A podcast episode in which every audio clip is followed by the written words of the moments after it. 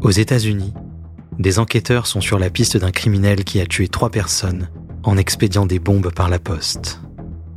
En Californie, des experts sont missionnés pour arrêter un terroriste qui s'attaque à l'agence américaine de l'impôt sur le revenu alors qu'il leur échappe depuis cinq ans.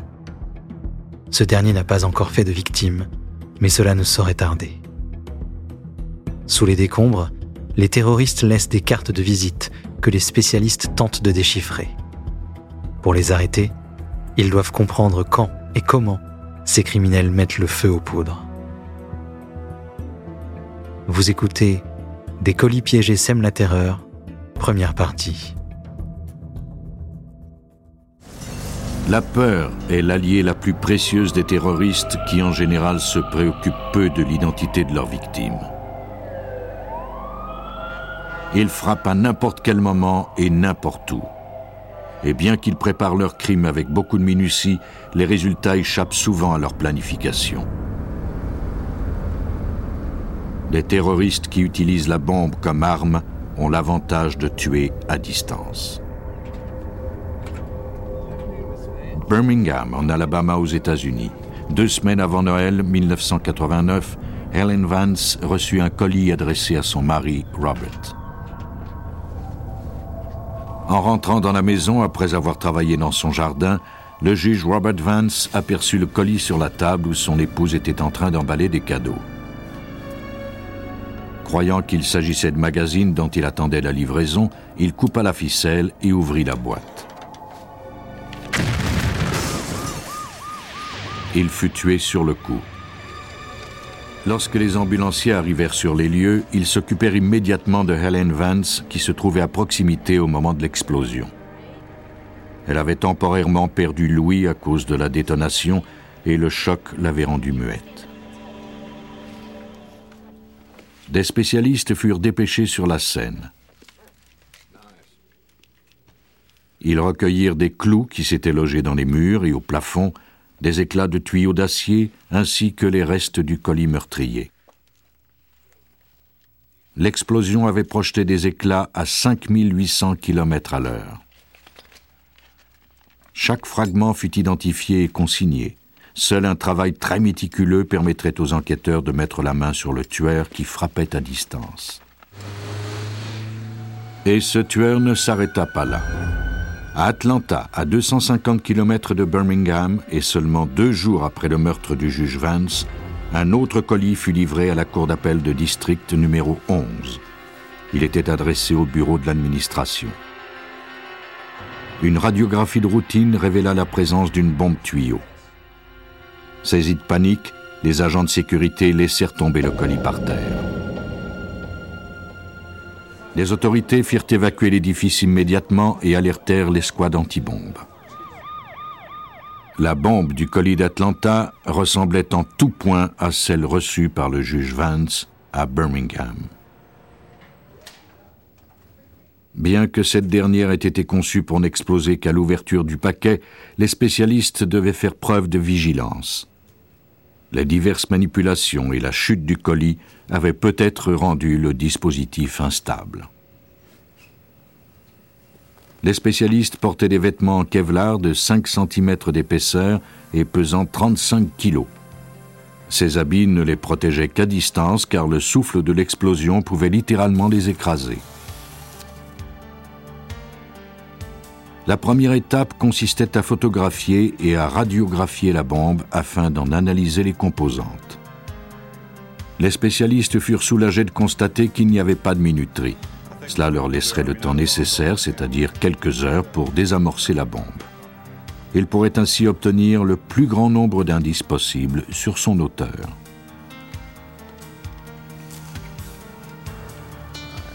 Chaque étape était planifiée, chaque geste avait été répété maintes fois.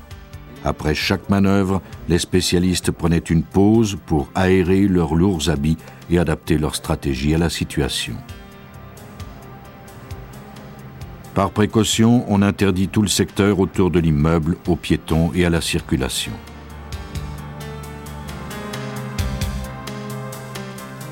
Pendant toute cette opération, les spécialistes travaillaient à main nue afin de s'assurer de la précision de leurs gestes. Ils déposèrent la bombe dans un récipient spécialement conçu qu'ils transportèrent jusqu'à une remorque blindée. Une escorte motorisée formait une aire de sécurité autour du véhicule.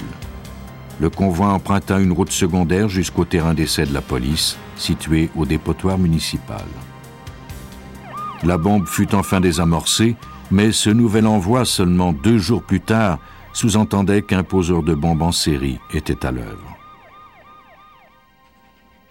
L'agent Brian Roback du Bureau de l'alcool, du tabac et des armes à feu fut assigné à cette enquête. Il faut se rappeler les cibles visées. Premièrement, un juge fédéral. Deuxièmement, les employés de la Cour d'appel, dont le seul rapport avec le système judiciaire était administratif. Le poseur de bombes n'avait pas terminé sa besogne. Le 18 décembre, soit le jour où la bombe d'Atlanta fut désamorcée, l'avocat Robbie Robinson reçut un colis identique à Savannah, à 400 km de là. Tout comme le juge Vance, Robinson n'avait pas de raison d'hésiter à ouvrir ce paquet qui lui était envoyé si près de la fête de Noël. Quelques instants plus tard, il devenait la deuxième victime du criminel.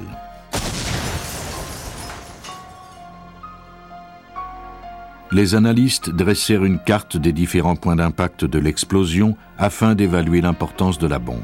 Ils établirent un quadrillage et commencèrent la tâche fastidieuse de recueillir tous les indices. Lorsque les enquêteurs se rendent sur la scène d'un crime, ils cherchent des indices matériels.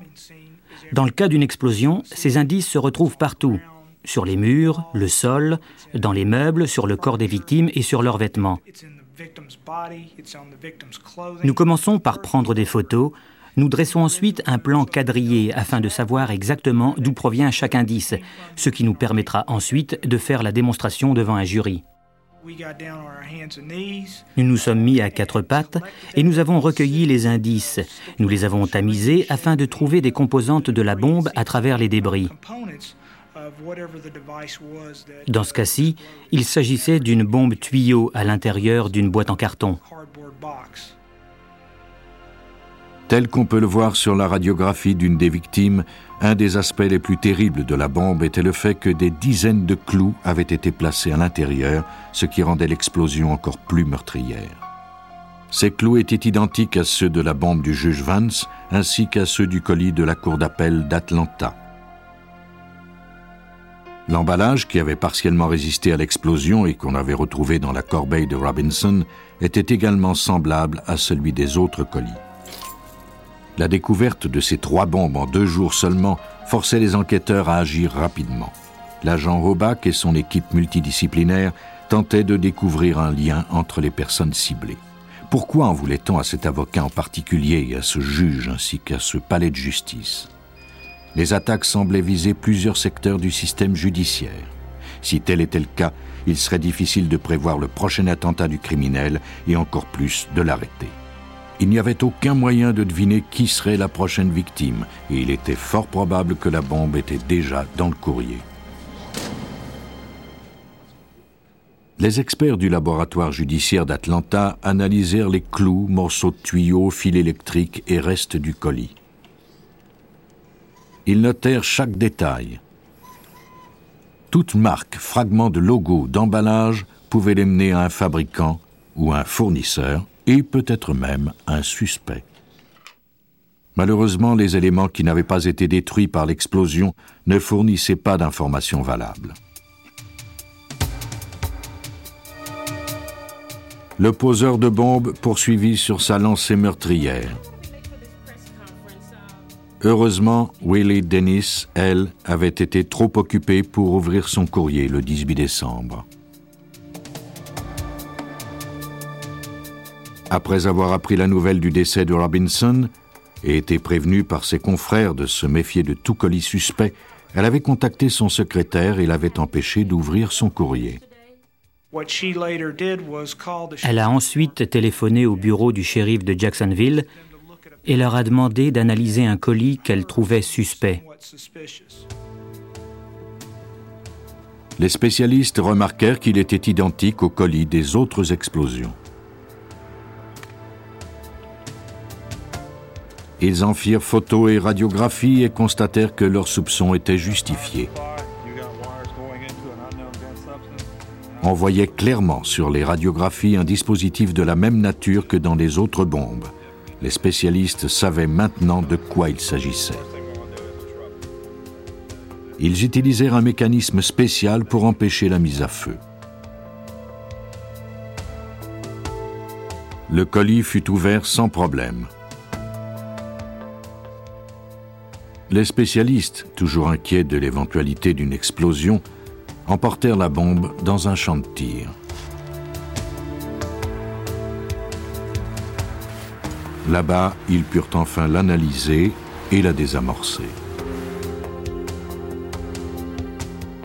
Il ne resta plus que les clous et le papier craft sur lequel étaient collées des étiquettes postales blanches et rouges. Comme la plupart des poseurs de bombes, le criminel avait mis plus de timbres que nécessaire afin d'être sûr que le colis soit livré. Cet envoi contenait également quelque chose d'inattendu. Un paquet de lettres haineuses dont une copie d'une lettre de menace envoyée à une chaîne de télévision de Jacksonville. Le cachet de la poste indiquait qu'elle avait été envoyée à partir d'un bureau de poste d'Atlanta, en Georgie. Les preuves commençaient à s'accumuler. La teneur de ces lettres donnait à penser que le suspect était peut-être membre d'un groupe d'extrême droite. L'ATF forma une escouade spéciale pour déjouer le poseur de bombes, Terry Pelfrey, un spécialiste en explosifs du service d'enquête de Georgie, fut convoqué à la réunion mensuelle du groupe. Mon rôle dans cette enquête était d'avant tout d'examiner les groupes d'extrême droite de Georgie. Cela incluait le Ku Klux Klan, les membres de Nations Aryennes, les membres du mouvement de l'Église de l'identité chrétienne, ainsi que les skinheads. Nous avions des informateurs dans chacun de ces groupes. Certains de ces indicateurs avaient réussi à devenir dans ces groupes des grands dragons, c'est-à-dire des chefs du Ku Klux Klan. Et il n'y avait eu aucune discussion au sein de ces groupes qui aurait laissé entendre la présence de suspects parmi eux. Lors de la réunion du 19 décembre, un agent de l'ATF fit état des ressemblances entre les différents incidents. Il fit circuler une photo de la bombe découverte à la cour d'appel et décrivit sa fabrication.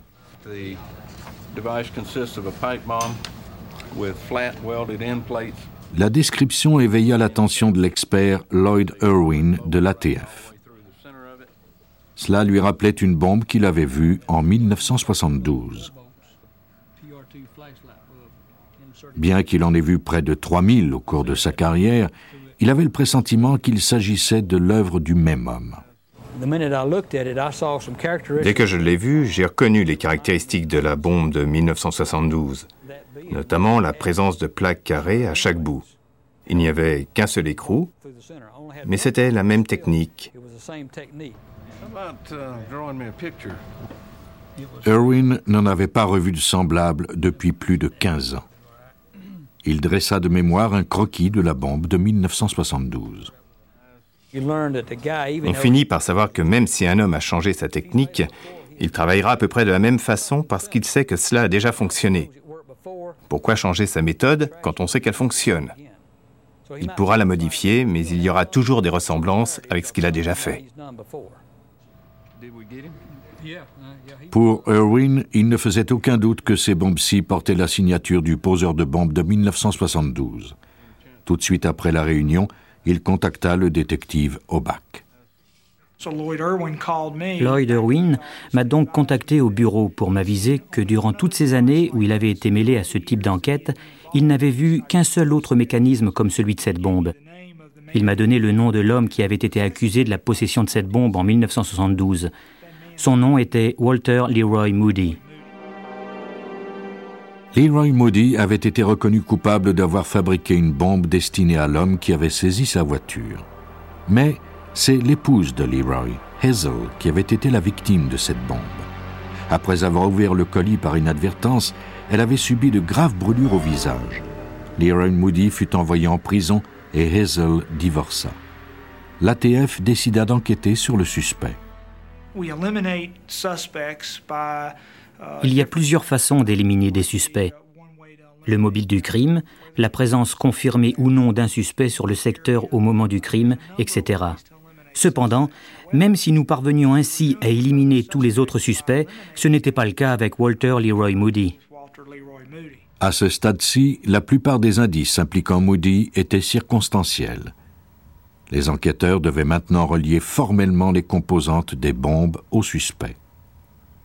Ils firent appel au laboratoire judiciaire de l'ATF à Atlanta pour les aider dans cette affaire.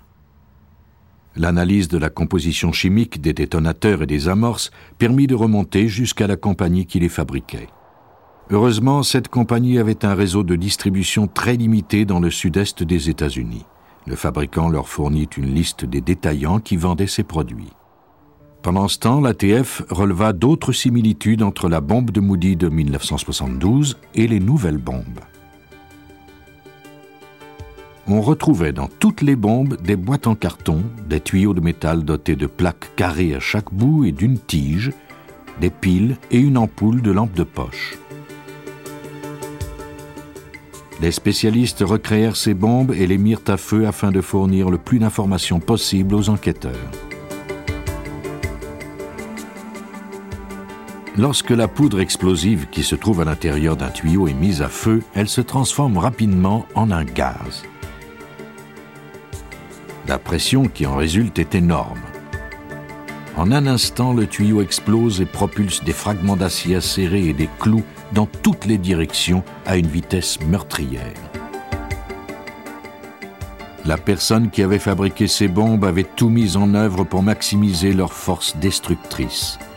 Elles avaient été fabriquées dans l'unique but de tuer. L'analyse des comportements du criminel laissait croire que c'était un homme de race blanche, vivant seul ou avec une autre personne, qu'il était discipliné, instruit, autonome, qu'il était méticuleux, mais lâche aussi.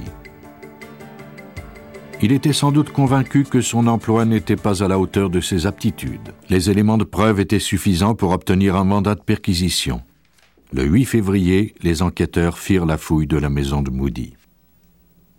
Ils découvrirent des livres de droit et des transcriptions du procès de Moody de 1972. Nous avons découvert dans les transcriptions que certaines parties du texte avaient été soulignées. Agent spécial Brian O'Bach. Et c'est ce qui nous a permis de relier les indices des sites d'explosion à ceux découverts dans l'atelier de sa maison. Tout cela correspondait à 1972. Donc, en 1989, M. Moody se croyait plus rusé. Mais certains éléments qui ne se trouvaient pas sur les lieux suscitèrent encore plus de questions. Nous savions que Moody conservait ses livres d'école, puisqu'il avait gardé ses livres de droit. Cependant, nous n'avons pas retrouvé ses livres de chimie, et nous n'avons pas retrouvé les armes dont M. Moody était apparemment le propriétaire. Nous savions qu'il en avait, puisque nous avions découvert des munitions sur le siège avant de son camion. Où étaient donc ces armes? Suite à une information, les enquêteurs obtinrent un mandat pour fouiller le sous-sol d'une maison de Chambly, en Georgie, où Moody louait un espace d'entreposage. Ils y découvrirent un tuyau doté de plaques vissées à chaque bout. On avait perforé des trous dans les plaques et on avait soudé un écrou à l'un des bouts. Il n'y manquait qu'une tige. L'un des enquêteurs sur les lieux était l'agent David Heitch. Dès le début, les agents de l'ATF sont entraînés à identifier les dispositifs explosifs amateurs et le plus commun de ces dispositifs aux États-Unis est la bombe tuyau.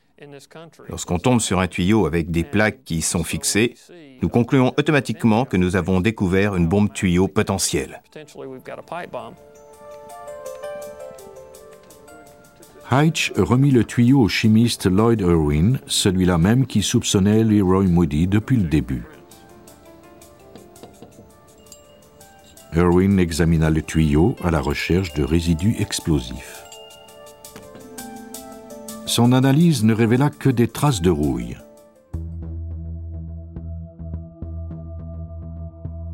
Vous venez d'écouter Police Scientifique. Si vous avez aimé ce podcast, vous pouvez vous abonner sur votre plateforme de podcast préférée et suivre Initial Studio sur les réseaux sociaux. Cet épisode a été écrit par Steven Zorn et David O'Donnell et il a été réalisé par Bertrand Morin. Police Scientifique est un podcast coproduit par Initial Studio et New Dominion Pictures, adapté de la série documentaire audiovisuelle New Detectives, produite par New Dominion Pictures. Production exécutive du podcast, Initial Studio. Production éditoriale, Sarah Koskiewicz et Astrid Verdun, assistée de Sidonie Cotier. Montage, Johanna Lalonde, avec la voix de Benjamin Septemours.